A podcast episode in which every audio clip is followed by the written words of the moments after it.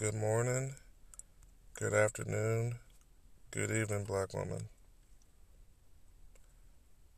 You make it so easy to love and appreciate you, whether you realize it or not. Everything you do shines like the brightest star in the sky. Whether it's your creativity, your compassion, your kindness, or even just your joy, you are truly amazing. And I'm honored and blessed to come from a black woman, to be raised by a black woman, to be surrounded by black women in all their glory,